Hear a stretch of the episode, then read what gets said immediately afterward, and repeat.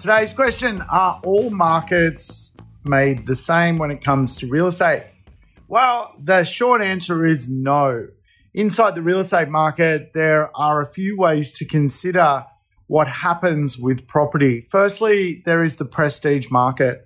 Right now, the prestige market is really distorting some of the growth figures across, across our cities. We're seeing prestige houses jump from 5 million to 7 million dollars and of course this is creating a wave of growth which gets proportioned across the whole city. The next section of the market is what I refer to as aspirational. Aspirational real estate is a section of the market, generally that 1 million to 2 million price range of property. It is faring really well in the marketplace at the moment. Today, the spatial distribution change which is occurring in real estate is driving this section of the market up quite rapidly. Then we enter what commonly property investors shop within the affordability space of the marketplace.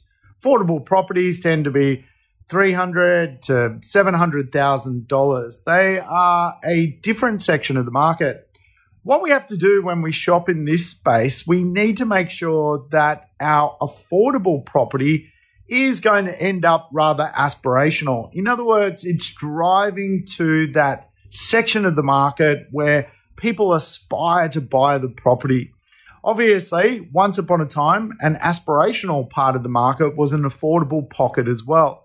So, when we're choosing real estate as an investor, affordable real estate, which ends up aspirational, is an ultimate goal. However, some affordable properties end up as inequality pieces of real estate. And the final section of the market when it comes to money is inequality. There is a lot of real estate marketplaces which are fundamentally sort of like, uh, you know, just really rough parts of town, lots of crime. There is a lot of inequality in those areas. And as such, they don't make the best places to invest in when it comes to owning real estate. So, are all markets made equal? Absolutely not.